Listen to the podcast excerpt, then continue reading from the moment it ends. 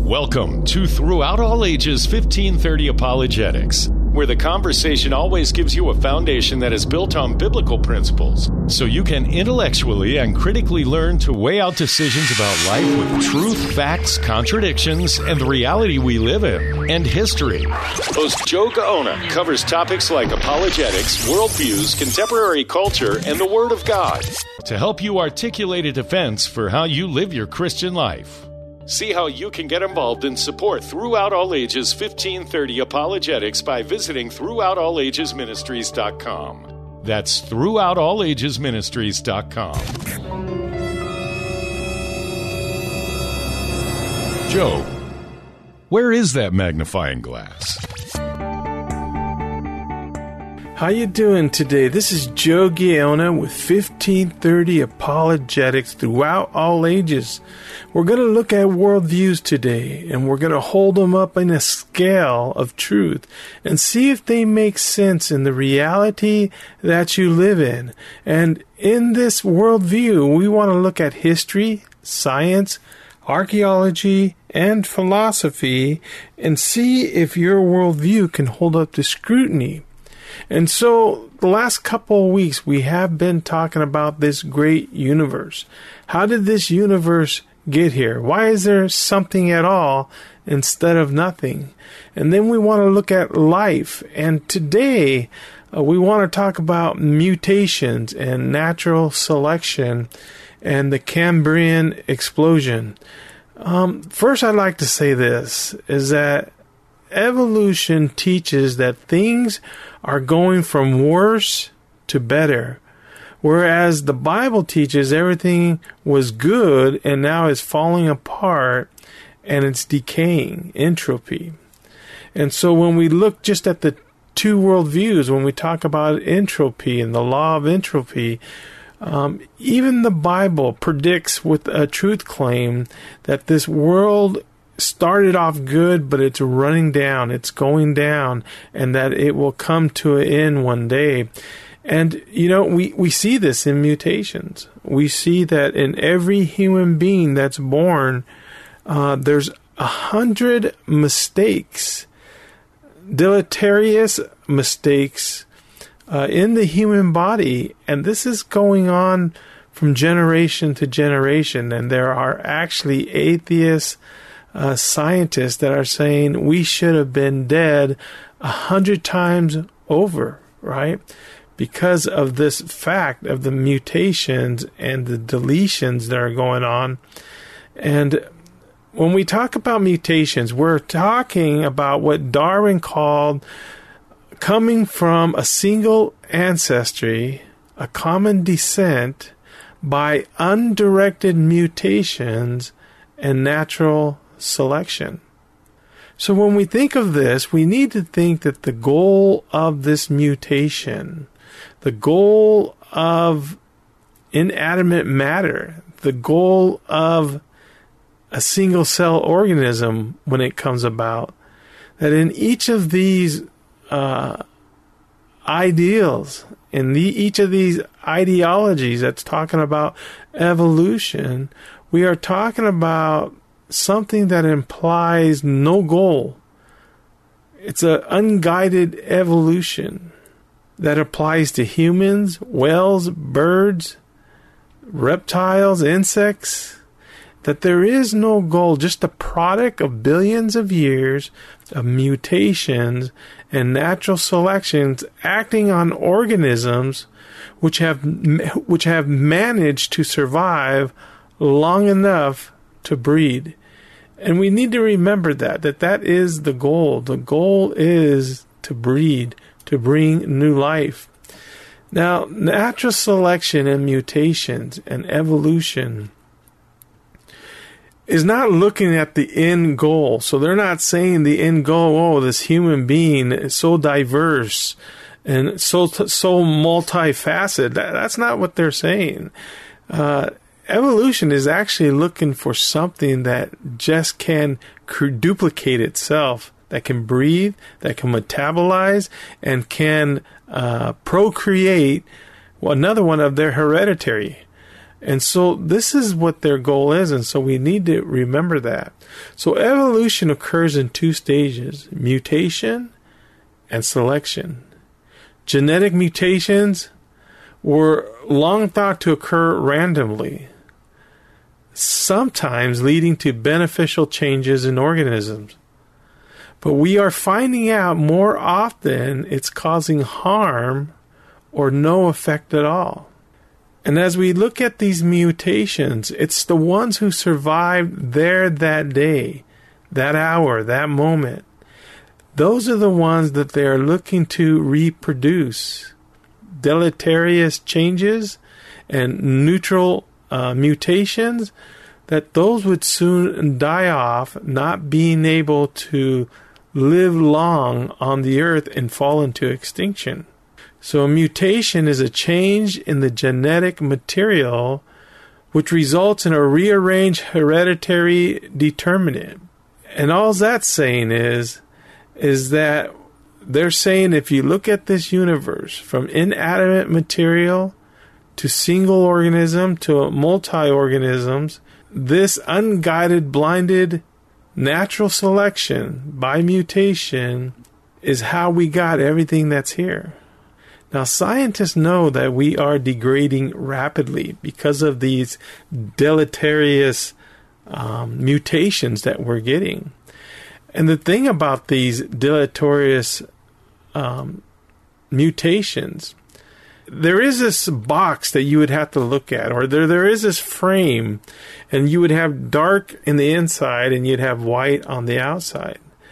And when we look at this box, inside of this box, it, the, at least the dark part of the box would be the gray box would be all these mutations that that they cannot select. There cannot be selected.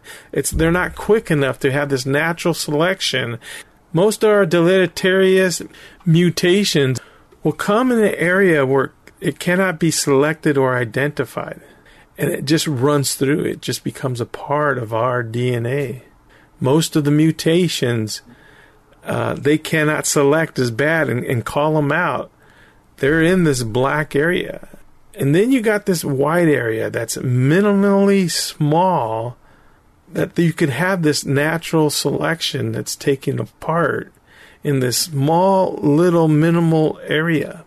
And so this is why you would have scientists say hey, between all these deleterious deletions of mutations, um, we should see humankind disposed already.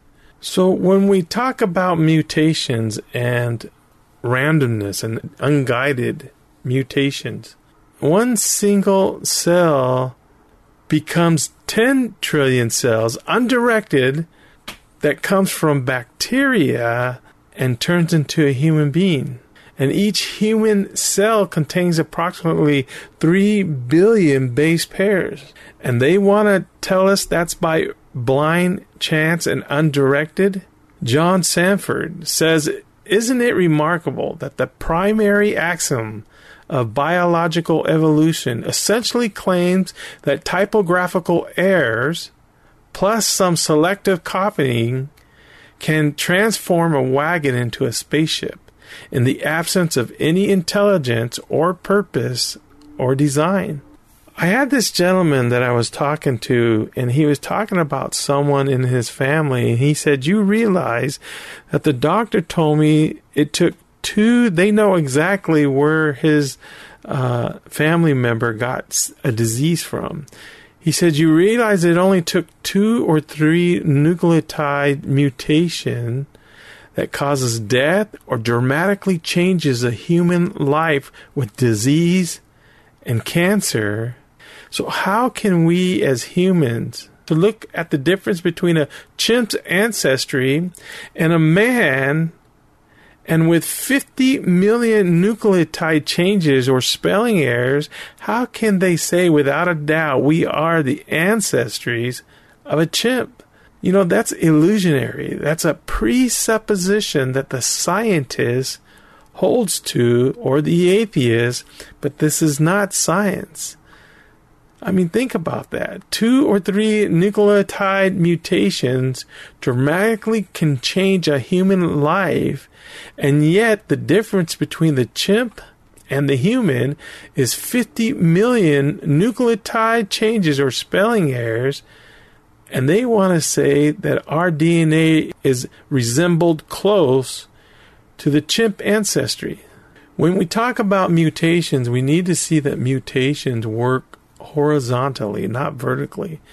We have never seen that. We have never seen a change of kind, of a change of any type of species, as the science would like to call it, from a frog, from a, a vertebrate to a reptile, or from a reptile to an animal. We've never seen this type of vertical change.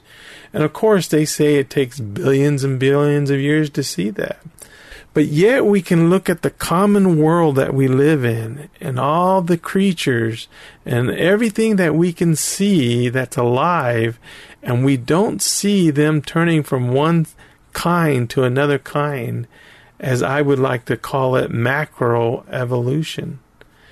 Even with E. coli, with the bacteria, I mean, think about it 60, 70 thousand generations, which is which is a million or two years, and you still get bacteria. It's still bacteria. It hasn't changed. E. coli is E. coli. Bacteria is bacteria. And it hasn't changed out of 64,000 to 70,000 generations of this bacteria. It's one of those things that you can get a million monkeys on a typewriter, but you will not get Shakespeare. Well, I'm a fan of the watchmaker ideal. As you're walking on the beach, and if you look down and you see that watch there, or you see a sign that says, I love you, that you know it comes from a mind. You know it could not just jump there.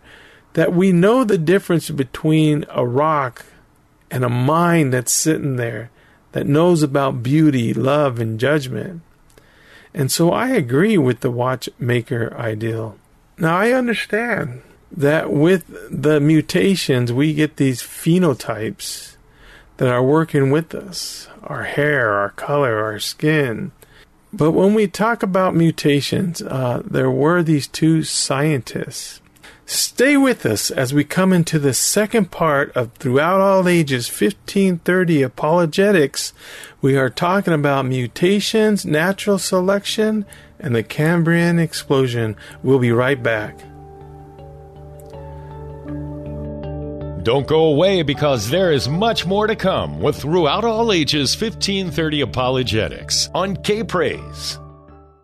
Throughout All Ages Ministry, 1530 Apologetics goes into the public high school to build up the student's character to intellectually think about their worldview and weigh it with truth. Studies show 75 to 85% of all college students who grew up in a Christian home are walking away from their faith. For more information about 1530 Apologetics, go to throughoutallages.com. Welcome back to Throughout All Ages 1530 Apologetics. And now, here's your host, Joe Gaona on K Praise. So here we are, the second part. I'm glad you could join us with 1530 Apologetics. And I want to talk about natural selection. There were these two scientists.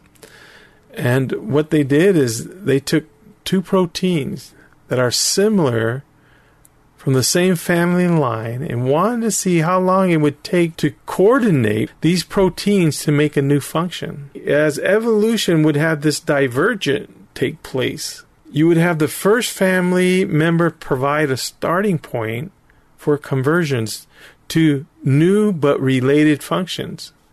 And what these scientists did is that they they did not focus on the minor functions variations with families, but rather on innovations, transitions to genuinely new catalytic functions.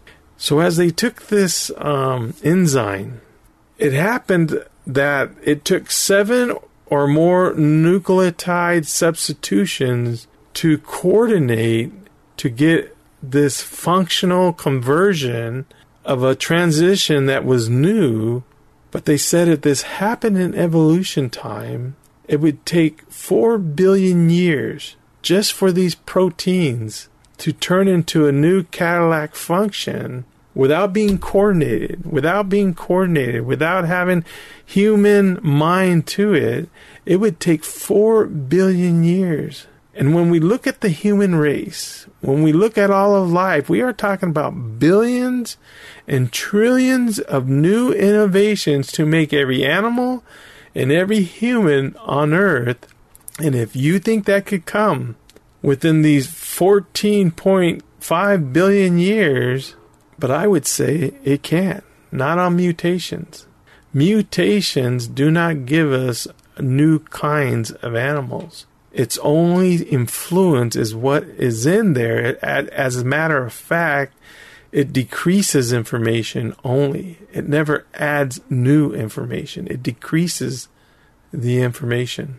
You know, Darwin wrote on the origin of species, the means of natural selection.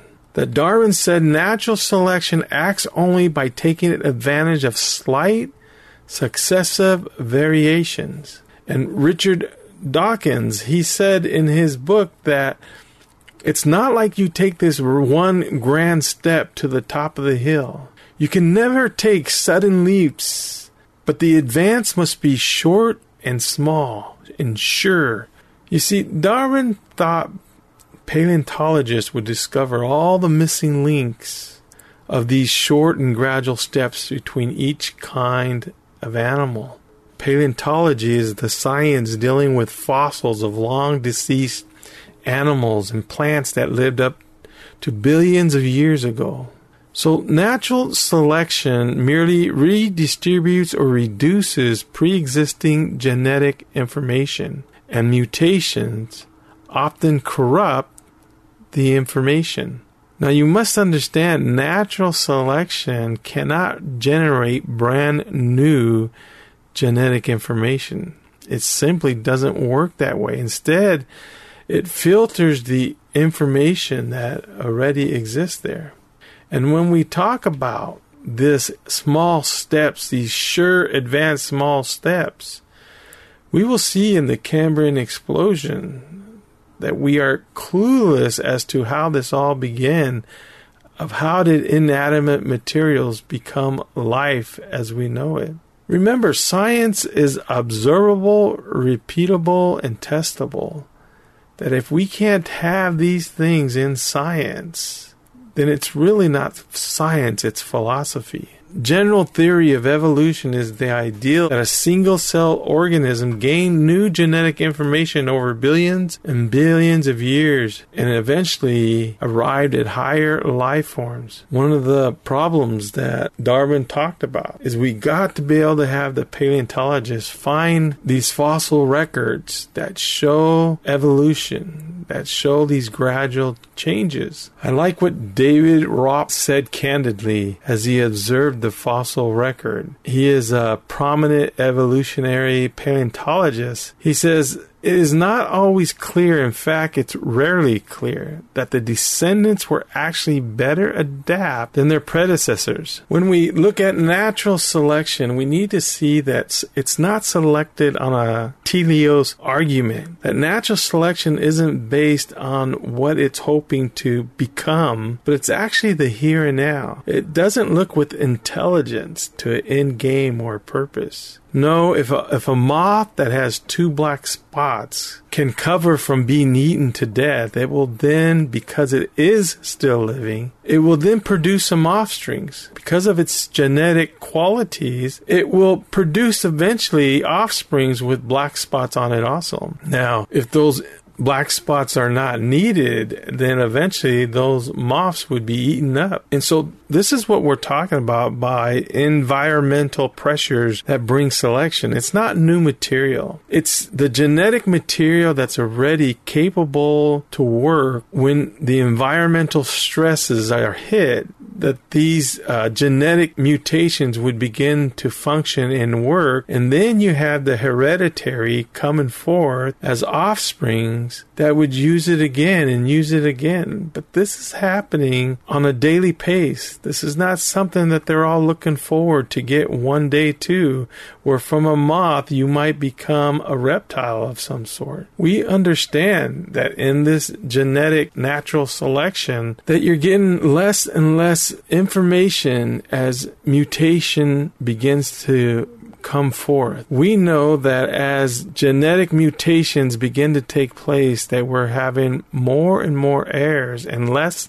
and less information. Now we understand, for instance, if you have an antelope that can run fast and can outpace the predators, and if it does that, then we know it's going to extend its life. Whereas the, the slower antelope, of course, he's going to die. So the next breed that comes, they are going to be fast antelopes. And so we can call this natural selection but this is again not adding new information to it. And that must be noticed that there isn't new information. But if let's get something to where, let's say there's this moose that's very uh, intellectual, let's call it. He knows how to hide well. He knows how to uh, uh, camouflage himself. He knows how to get through wire and through traps. He's just a little smarter moose than the other guy. But the other moose, he's strong. Uh, this other uh, moose pound for pound, he's buff. And when uh, they come to attack him, to feed off of him, he's able to get away because he's strong. Well, which one of these two are going to make it to the next offspring? Which one is natural selection looking at to say, do we need pound for pound a moose that's strong and buff and that can conquer those who are trying to eat them? Or do we need an educated moose? that can be educated? Or do you somehow, because they mate together, and now that natural selection becomes a moose that's educated and is buff, and so this is what we would go to. But this is not something that's looking towards that goal, guys.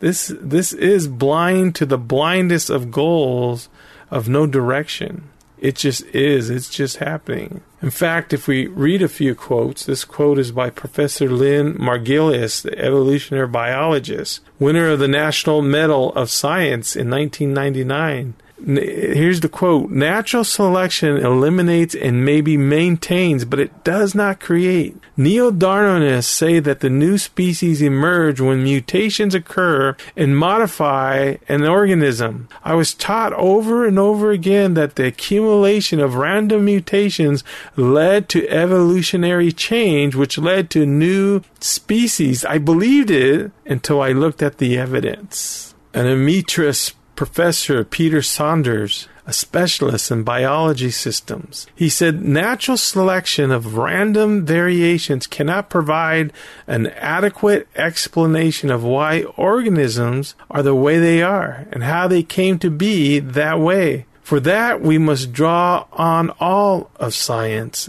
and not just right biology. And when we're thinking about natural selection, when we look at a human being, a human being does not seem beneficial for an evolved society. First of all, birth is a hard thing for a human being to do. So it had to make new genetic mutations to bring forth birth through the birth canal. And then it takes at least seven years for a child to feed itself. What kind of natural selection is that? That, that they thought it would be good. These selections, these mutations that were blind guided, thought it would be good that a child would take seven years to educate themselves on just how to feed themselves. You see, humans have caused more havoc on Earth. The reproductive system of a human is really unfit. If we're looking at natural selection and mutation. Humans should not have been a selection or an environment stress hold for life. We take far too much utility. You would think that bacteria would be the end game, not the beginning game. That bacteria that can produce over and over again, that they would be living in this world we called Earth, that humans would be extinct and gone, and bacteria would just be living here. Instead, bacteria became the first to come out as an organism. Philosopher Jacob Gould Schurman put it way back in 1887. Natural selection may explain the survival of the fittest, but it cannot explain the arrival of the fittest. Thank you for being a part of this. This is Joe with 1530 Apologetics, and we'll see you next week.